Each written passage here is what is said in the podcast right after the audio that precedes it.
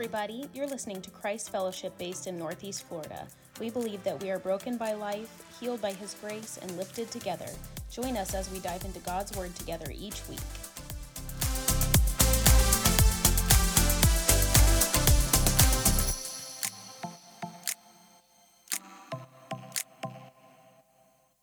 But if you have your Bibles, turn with me to the book of Isaiah, chapter 61, verse 1, as we continue our discussion on the vision of this church. Isaiah 61, 1 The Spirit of the Lord God is upon me, because the Lord has anointed me to preach good news to the poor. He has sent me to heal the brokenhearted, to proclaim liberty to the captive, and the opening of prison to those who are bound, to proclaim the acceptable year of the Lord we started last week discussing the vision of this church, and plain and simple, there are two things that have to do with almost every organization, every business, every religious meeting that you have. You have a mission and you have a vision.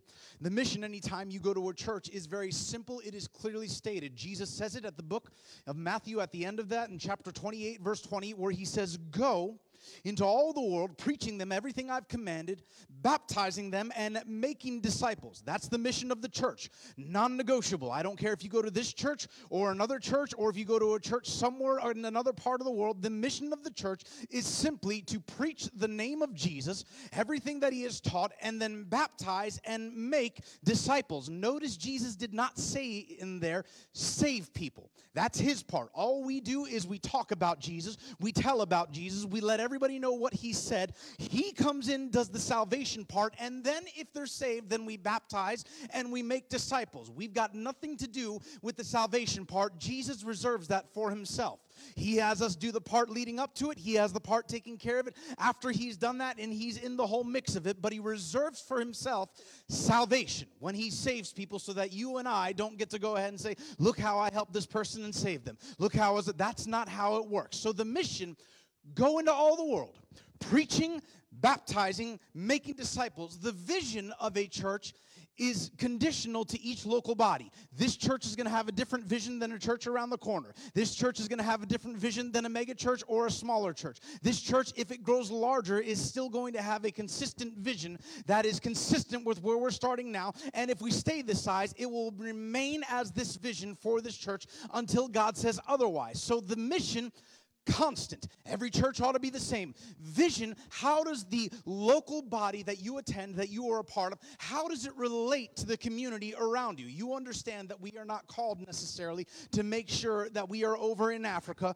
or over in Saudi Arabia or over in China or down in Mexico or Venezuela or Canada or even in a state next door to us. You understand that our job, first and foremost, is to Nassau County is to Yulee, is to the surrounding area around us. Now, that doesn't mean we ignore the rest. Jesus said, Go into all the world. I get that. But right before he left, when he said, You will receive power to be my witnesses, he gives a list of the order where you start. He says, Jerusalem, Judea, Samaria, the ends of the earth. A lot of times we get so caught up with the ends of the earth, we forget the parts leading up to it. So let's go ahead and break that down real fast. Jerusalem. You want to know what Jerusalem is? That's your surrounding community. So Jesus says, before you go anywhere else, start at home in your surrounding community, Jerusalem. Now he says, go to Judea. Judea is the greater area of where you live. So you can call that the state, or you can even call that the country. Then he says Samaria. Now, Samaria in that time was a place next door. He's not saying just go next door. All right, he said that when he said Judea, Jerusalem, local community, Judea, surrounding area next door, Samaria, people you don't like people that when they come to your mind that they have ticked you off so much that your first thought is i just don't want to see them in heaven. God i don't mind if they're there. Just keep them on the other side of glory. He says go to the people you don't like. But you start out at home then you start out at the surrounding area then you can expand a little bit more then you go to the people you don't like that you would rather not be around and begin to tell them then you get to the ends of the earth. We forget a lot of times that god says start here and so the vision of this church is very simple that in this community, in Nassau County, in Yulee, in Fernandina Beach, in Amelia Island, it is simply this broken by life, healed by his grace, lifted together. And we're going to get to how all of that relates to Isaiah 61 in just a second. But we started out last week broken by life. The base assumption of this church That doesn't make this church better. That doesn't make it worse. That doesn't make this church more important. That doesn't make it less important. Just that in this church, if you attend here, if this is your home, what God has called us to do is that every time someone walks through those doors, we understand that they are miserably, horribly wounded by life. Christian or non Christian, dead in sin or alive in Christ. Whether you're sitting in the congregation or you're preaching, whether you're out there lifting your hands and singing or whether you're on stage playing an instrument, regardless of where you are at, because you had to cross the threshold of those doors to come into this church, every single person, so you understand I'm including me in that, right? You understand this is not like, well, I'm the preacher, so I've gotten a little bit better, so I'm doing a little bit better than the rest of you. That's why I'm the preacher. That's not how that works. It is that every person who walks through the door is so wounded, so broken, so injured by life that they are in a place of absolute desperation. Well, preacher, I'm a Christian. I thought that when I'm a Christian, all things are made new. I thought that when I get saved, I get redeemed. I thought that when I was saved, then Jesus begins to set everything right. Correct. He does begin to set everything right. In fact, He cannot begin to set everything correct in your life to begin to heal you until you are saved. But here's a question for you after you were saved, did you still sin? Everybody just got perfect all of a sudden. We got saved, and now all of a sudden we stopped doing bad things. Just be married. You'll know that your spouse will let you know you're still messed up. Just be a child. You'll know that your parents will let you know you're still messed up. Just be a parent. Your, or just be a parent. Your kids will let you know that you're still messed up. All you have to do is be around people. That's why this whole thing is not about, well, I'm a good person and that's a bad person. Well, I'm a moral person and they're not a moral person. It's about dead or alive. That's why we can have awful people still go to heaven because they're alive in Christ. All it means is that they've just got a little bit more to go before God does anything. And by the way, when we say a little bit more to go, we're really measuring by us. They don't have a little bit more to go. It just looks to us like they've got a little bit more to go. They might be struggling with something that we can see a little bit easier, like alcohol or drugs or bitterness or anger or rage. And it's easy for us to see, well, they are really messed up. God's just got to go ahead and help them out. And He's got to really do a work in them. And all the while, we're just internally never talking to anybody, receding from everybody, trying to isolate ourselves. You understand that all that is is a coping mechanism to make it through life without feeling pain?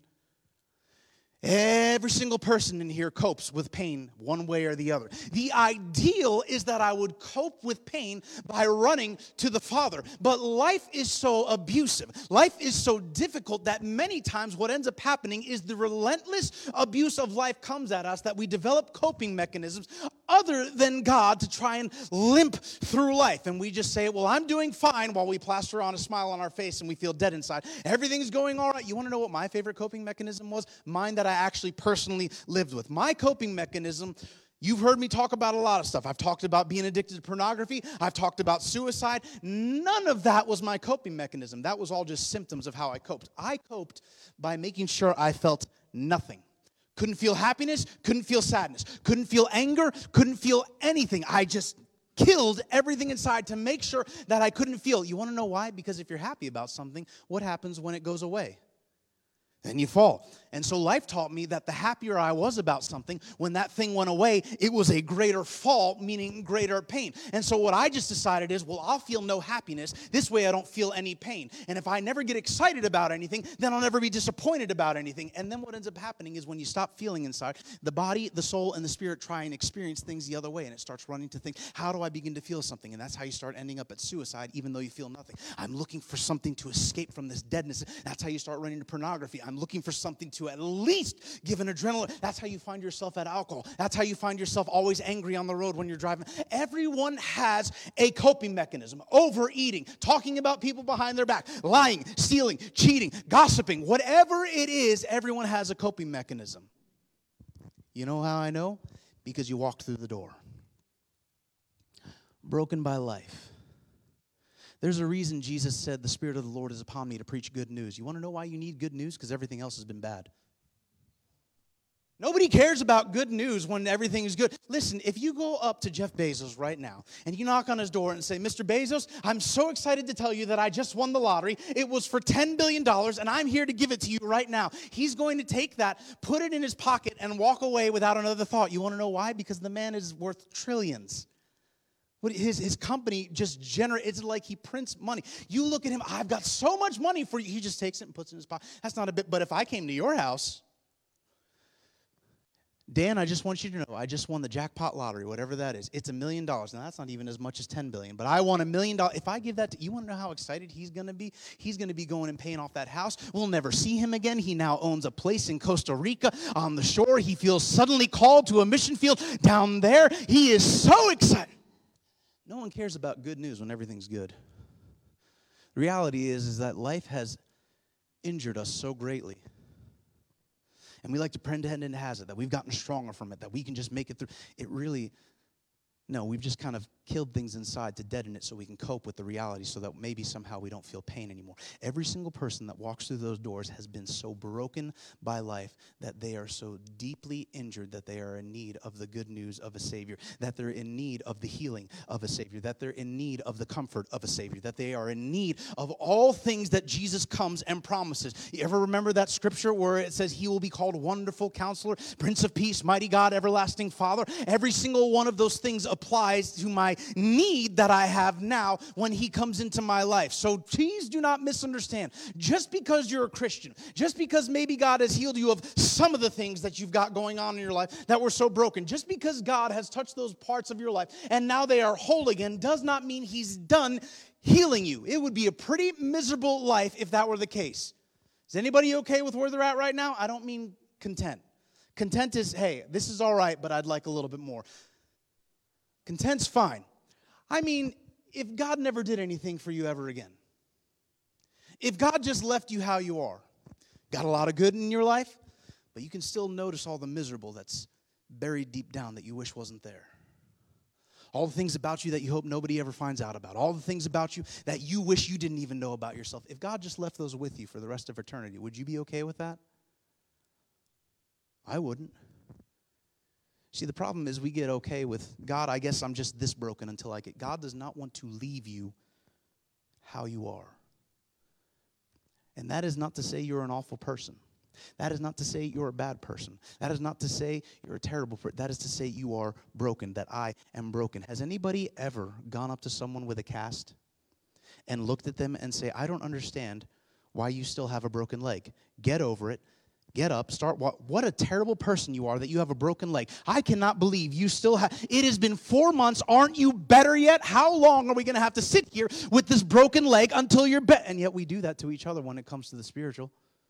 How long are you just going to be depressed? Why aren't you better yet? How long are you going to be? Why aren't you better? The reality is, is that God heals in His own time, which brings us to our second part healed by His grace. So let's go ahead and understand where we're at. Broken by life. Every single person that walks through that door or that door or that door into this church, our base reality is that we have been so wounded by life that it would have taken us out and destroyed us were it not for the grace of God. Now we come to this next part healed by His grace grace. Now, Jesus reads this verse later on in the book of Luke. Isaiah prophesies it. He says, The Spirit of the Lord is upon me because he has anointed me to preach good news, good news to the poor, to set the captive free, and on and on. And Jesus, now, one day in church, or the synagogue as they would call it back then, he comes up and he begins to read, and he reads that exact verse. And right after he says it, he says, Today, in your hearing, this scripture is fulfilled. Now, here's my question Has God come to anybody in here and said, My spirit is upon you to preach good news, to proclaim liberty, to heal the sick, to set the captive free? Notice the question. I did not say, Did God send you out?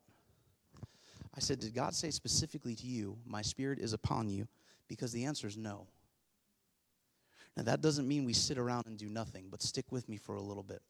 There's a reason why the second part that we have in our vision is healed by His grace, because you and I can't heal people.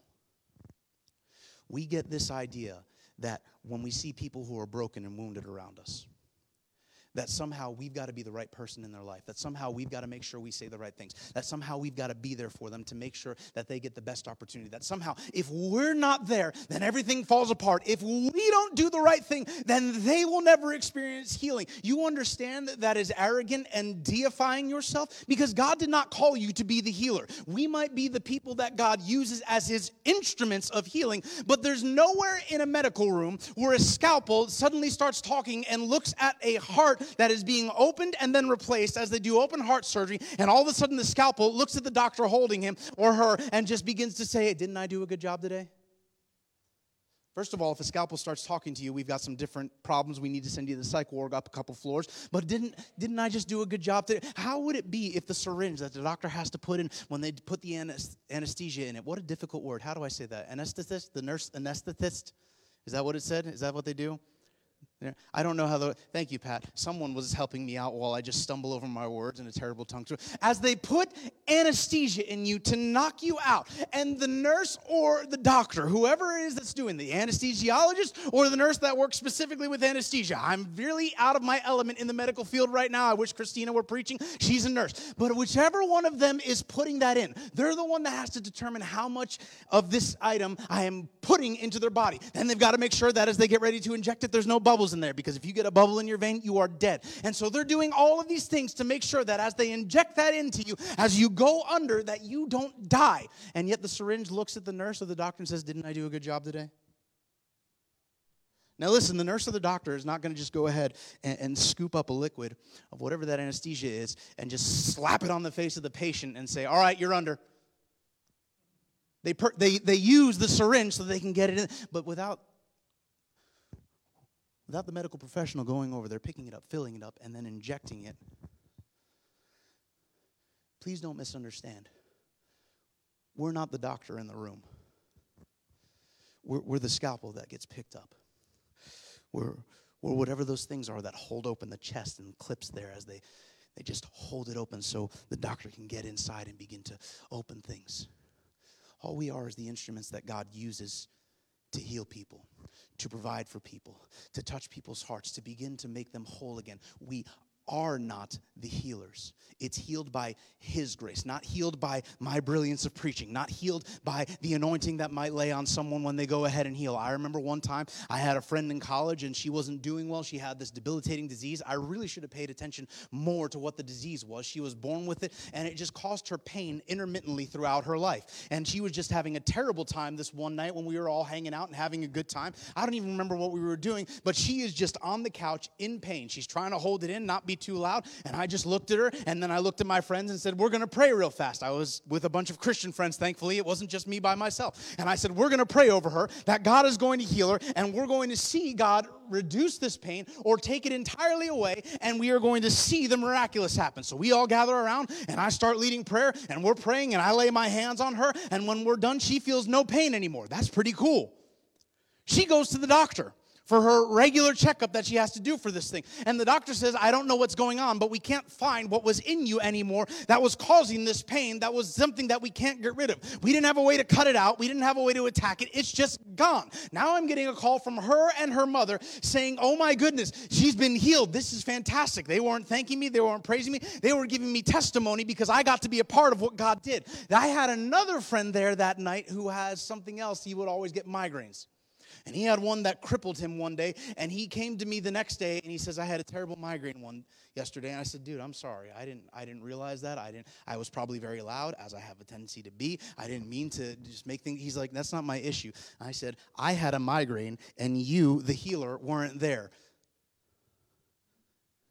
Now listen, I understand God gives some people a specific anointing where he says, I'm going to use you consistently to miraculously heal people. That's fine. But what my friend said is, You, the healer, weren't there. I had to look at him and say, You don't understand. I'm not the healer. The healer was with you. You just assumed that because I was the one that God used at that moment, that that was the only way to receive something that you needed from the Father. The reality was is that He didn't need me there for His healing. What He needed was the actual healer to manifest His presence where He was at and begin to minister to His body and His mind, however He decided. You and I are not the healer. You and I are not the grace. You and I are not the provision. You and I are not the satisfaction. You and I are not the remediation. You and I are not the mitigation. We are nothing more than tools in the hand of the healer. His grace.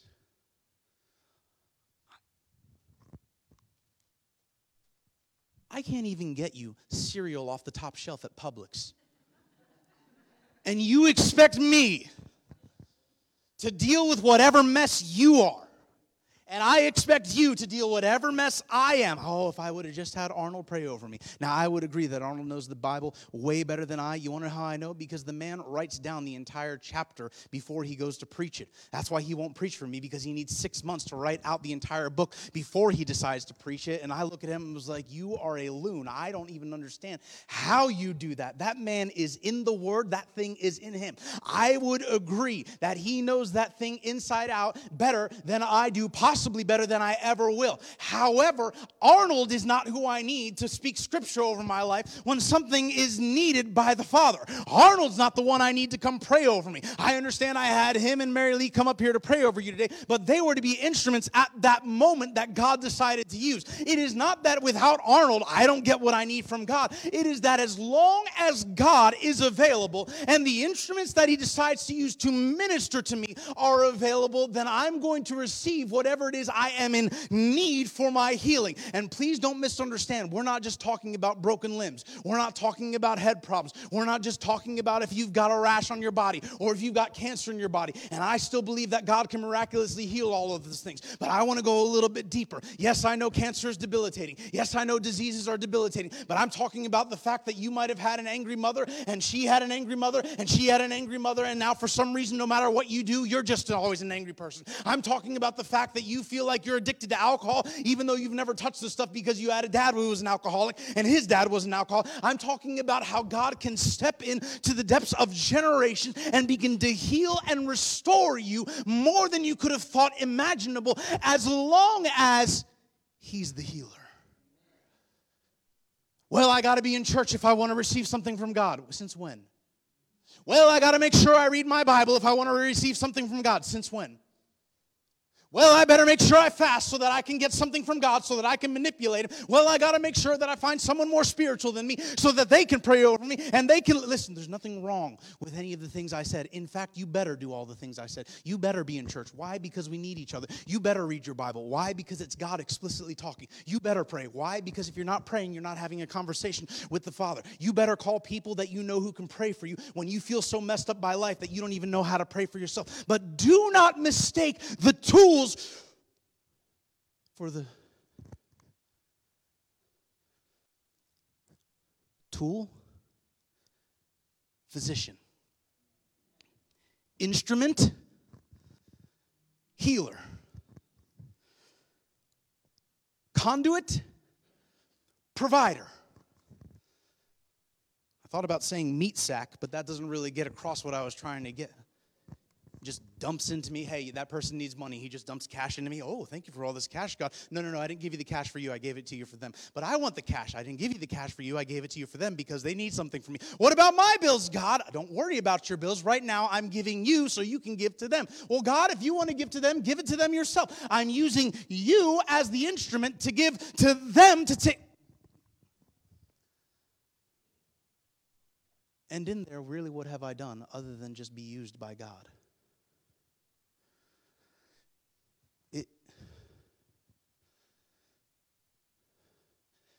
His grace. There's nothing special about this building. There's nothing more special about you or more special about me. Now, please don't understand. I said more special. Every single one of us in here is so beloved by the Father that God can sincerely look at you and no one else and say, You are my favorite. You, You understand what I'm saying? He can look at you as an individual and say, You are my absolute favorite. And yet he's not lying when he then looks at me and says, I am his absolute favorite. I'm, no one in here is more special or less special. This church is not more special or less special. It, it simply is. And however God decides to use it,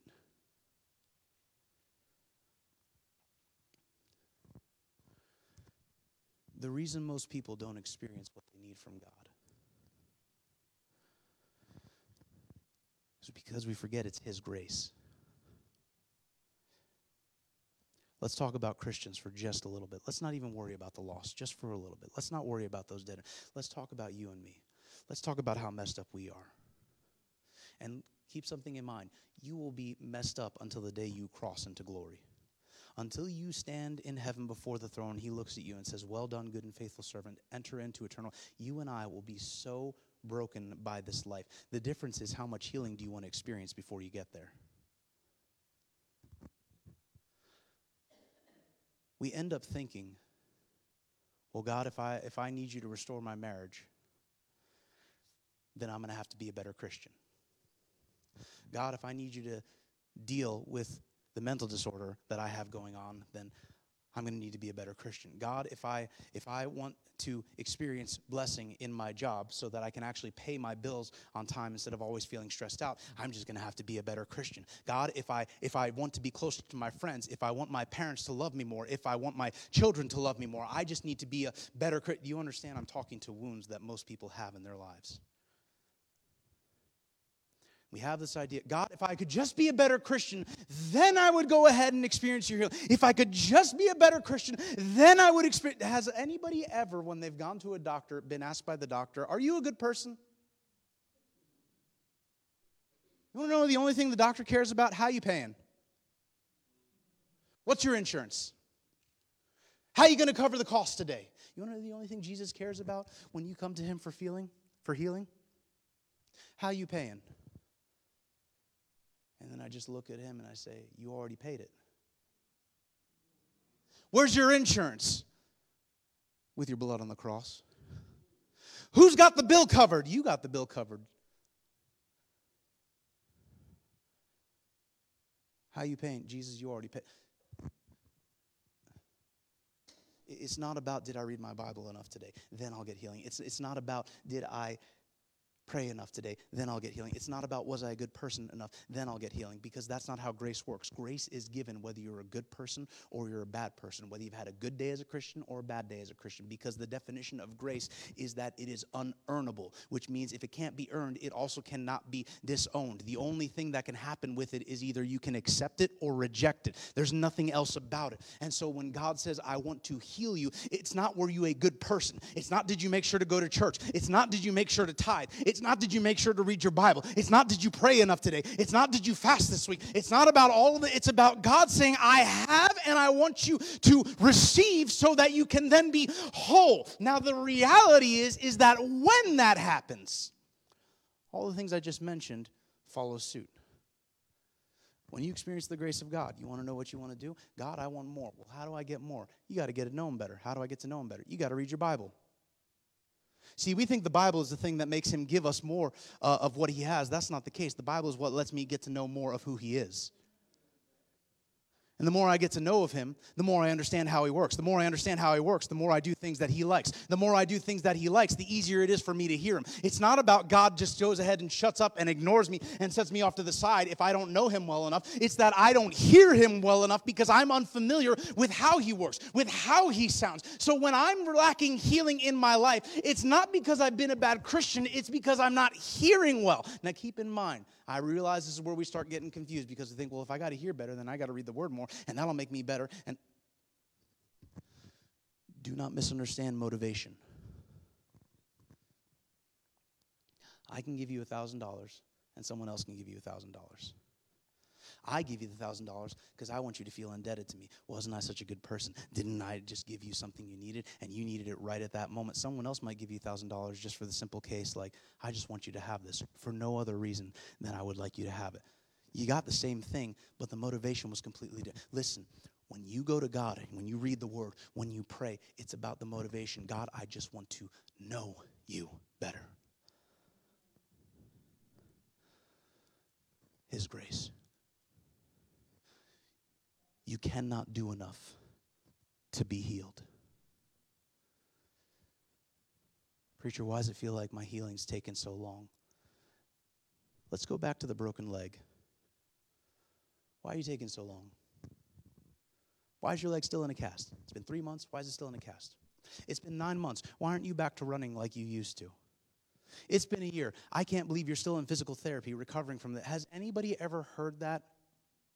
If for no other reason, if you have heard that before, people are usually just surprised. Honestly, I thought you would have healed faster. It's okay that it's taken longer. I'm just surprised that it's taking a while. That's usually what ends up happening. Man, you must have gotten really injured if you're still in physical therapy. Usually it's not, I can't believe you messed up this bad. It's usually one of compassion. I didn't realize how bad this was. Maybe we can just help you out longer. And yet when it comes to God, we're like, God, why am I not healed now? Right? Now. Listen, can God do it? Now? Yes, He can. God is a God of now. God likes to do things now. But when it comes to your healing, I don't understand why God likes to do.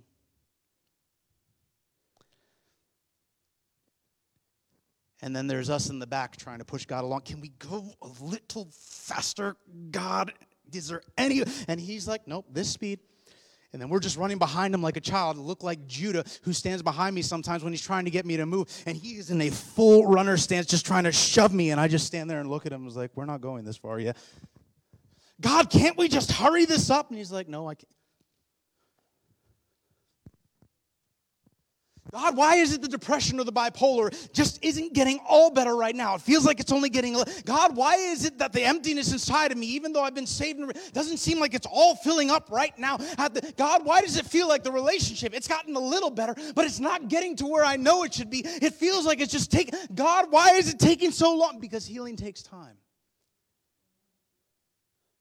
I wish God did everything immediate. You want to know the only times I've seen God do things instantaneously?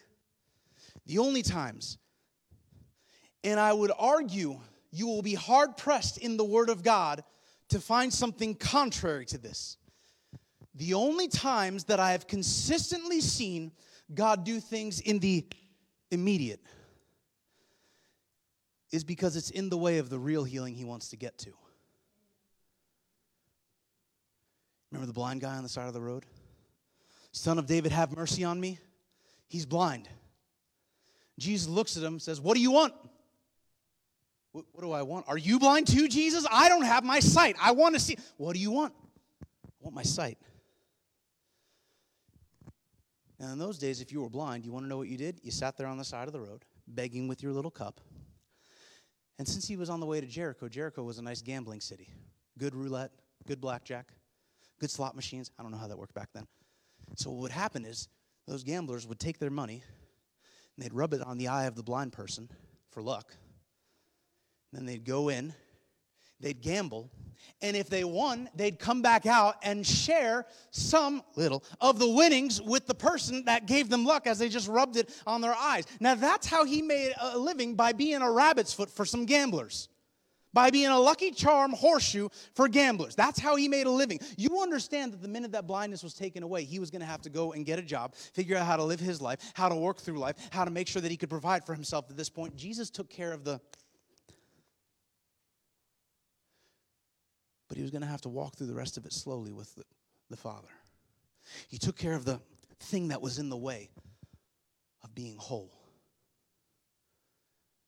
When God does something immediate in your life, as wonderful as it is. Praise Him as much as you want. Enjoy it, celebrate it, shout it, do whatever you want. Run the aisles, give people high fives, tell people about it all over Facebook, testify about the goodness of God. I don't care what you do. When God does something immediate, it is worthy of praise and celebration. Keep in mind, that's just the beginning.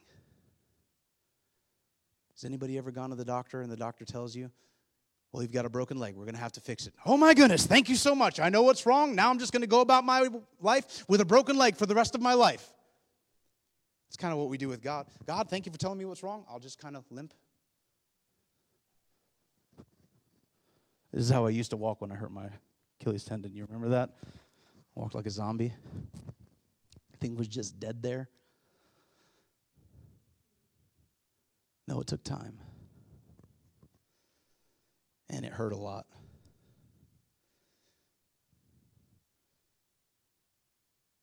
Just because the healing's taken a while doesn't mean he's not giving you grace to be healed. His grace. Now let's talk about the lost. If it's His grace and not what I do, then that means when they don't get healed, it's not my fault. That's between them and God. Do you know why I brought up the fact that you and I are not to save people at the beginning? Because when we tell people about Jesus and we don't see them get saved, we have a tendency to bear guilt and shame about that. As though I was the one who could save them. If I would have just said things a little bit better, maybe they'd be saved. If I would have just shown up a little bit earlier, maybe they'd be. There is nothing you can do to save someone. Now, I'm not talking about mourning the fact that they are away from God. That's one thing. But most of us have a tendency when we see someone who is not walking with Christ and we have witnessed to them, we have a tendency to feel as though there's something wrong with us, that we've done something wrong, as though they would somehow be saved if we could just be better. That's not how this works. And keep something in mind the healing is the exact same way. When someone is not healed, it's not because I am insufficient. It's not because I am broken. It's not because I did something wrong. It is simply because that's God's realm. All I can be is the tool that He uses at the time to expand on how He wants to heal people. So when someone comes to you in such brokenness, and it just seems as though they're not getting healed, keep something in mind. You weren't the healer to begin with. Don't beat yourself up. You don't ever see a scalpel in a therapist's office sitting there. I just can't believe that the person died on the operating table. If only I had been a sharper scalpel.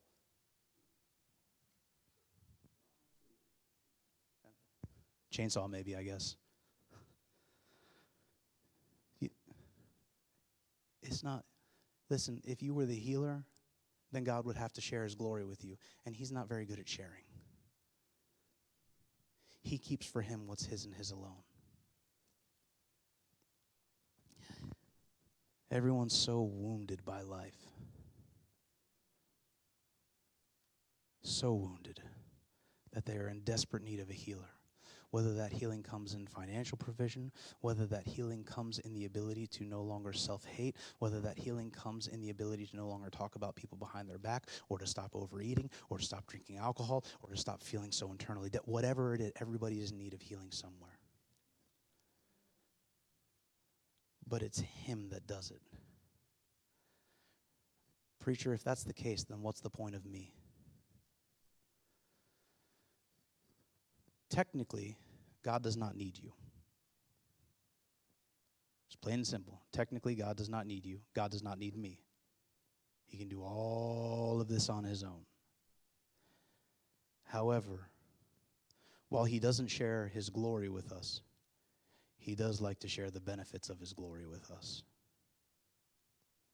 And so, oftentimes, what ends up happening is God says, I want you to go in and begin to talk to that person and diagnose and begin to extract what it is that's broken inside of them.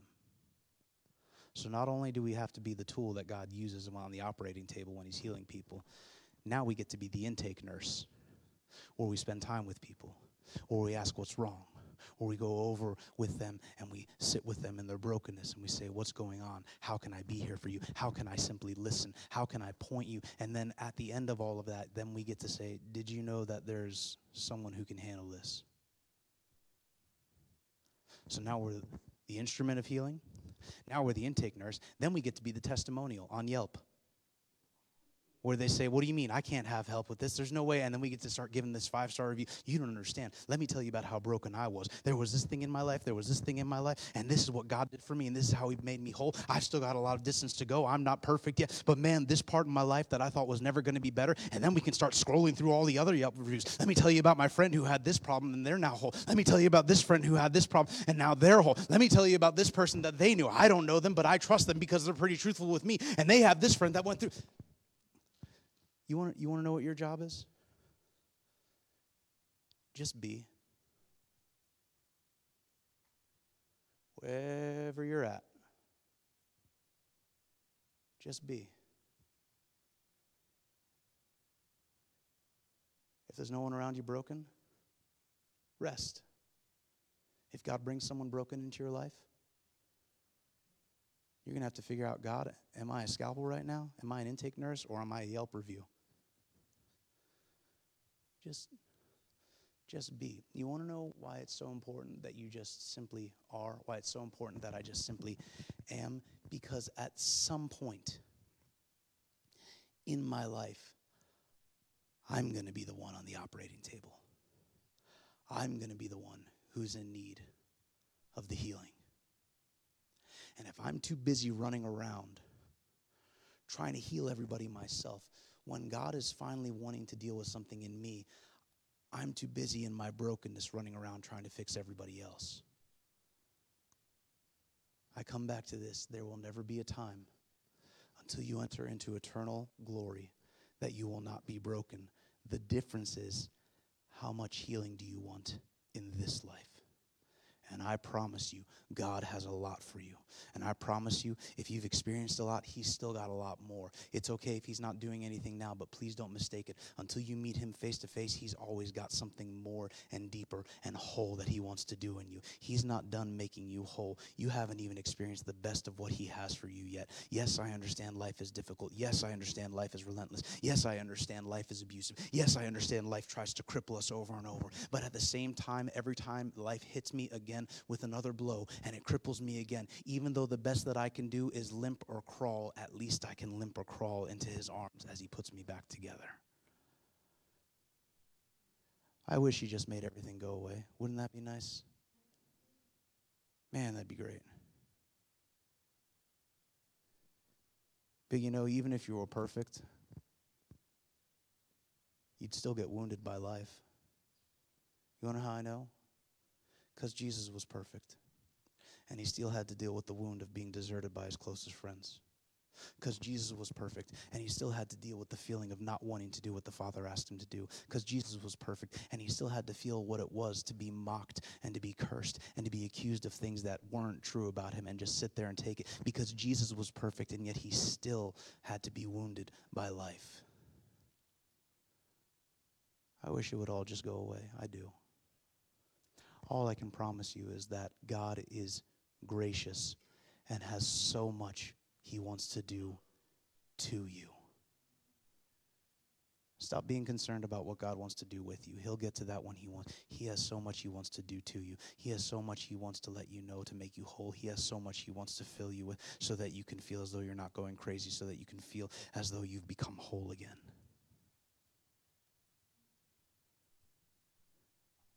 I can't heal anybody you can't heal anybody.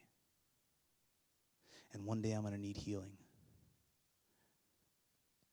And I'm going to need you around me, not because you're the healer, but because you're the instrument God wants to use to heal me.